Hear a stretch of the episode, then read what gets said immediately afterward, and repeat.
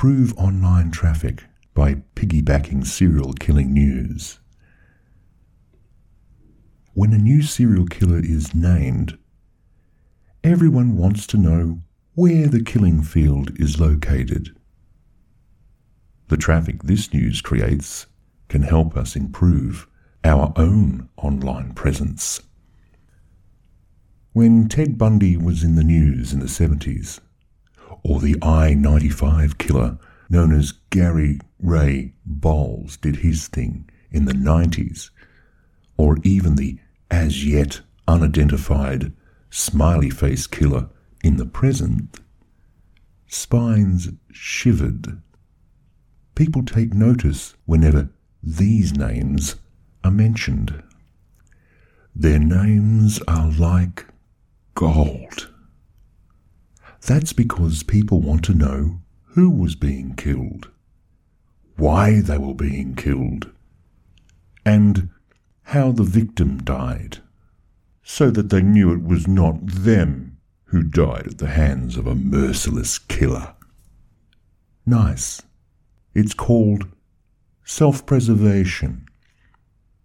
A normal thing. A valuable thing. Staying away from killers is good.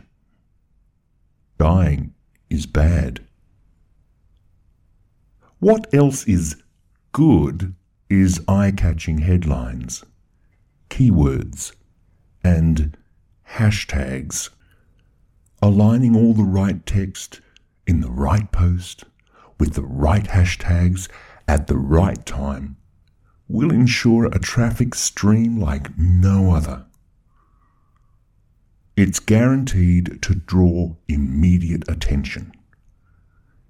You'll get everything you want and nothing you don't, except for those trolls who think you're piggybacking off a serial killer's infamy just to score yourself some free points in the social media market. What do they know about that? What do they know about murder? They are alive and well. They should be thankful that they weren't the killer's target and have the opportunity to sit at a keyboard and pass a comment. Any comment like that. They are at liberty to write what they like and then escape into the masses as though they can't be identified or located afterwards. They feel free to live life as they choose to. Yes, they are free, but only to a certain point. Life isn't forever. At some point, death will find them. It will go looking for them. Everyone dies, and without a dramatic ending to conclude a life, death is typically boring.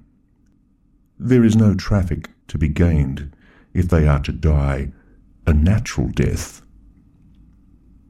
Why don't we spice it up a bit and do a search for those so-called free souls to help huh, free their souls.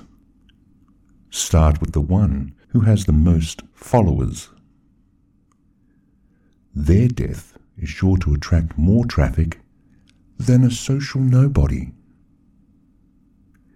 It will add instant fuel to the fire when the news cycle begins its process. After all, that's where it starts. And we need both to work together if we're to make things happen. Here's a better idea. Why don't we spice it up a bit and play the role of the victim instead? In this influencer-led narcissistic world, we should consider fronting up to our local people butcher ourselves. We can have them and their special type of carnage do us proud by filming our disembowelment. We can post a selfie during our demise while wearing our entrails as a hat. Think about it. Our social media following will sail up to the stratosphere with a picture like that. What a social send-off that would be. If you'd like to raise your social profile and dive for, say, some virtue signaling cause, please leave your email address here and someone will get back to you very soon. You and your bloody entrails hat may be the next social media sensation you're looking for. This has been Adult Secrets, Truths and Horrors by Michael Foreman.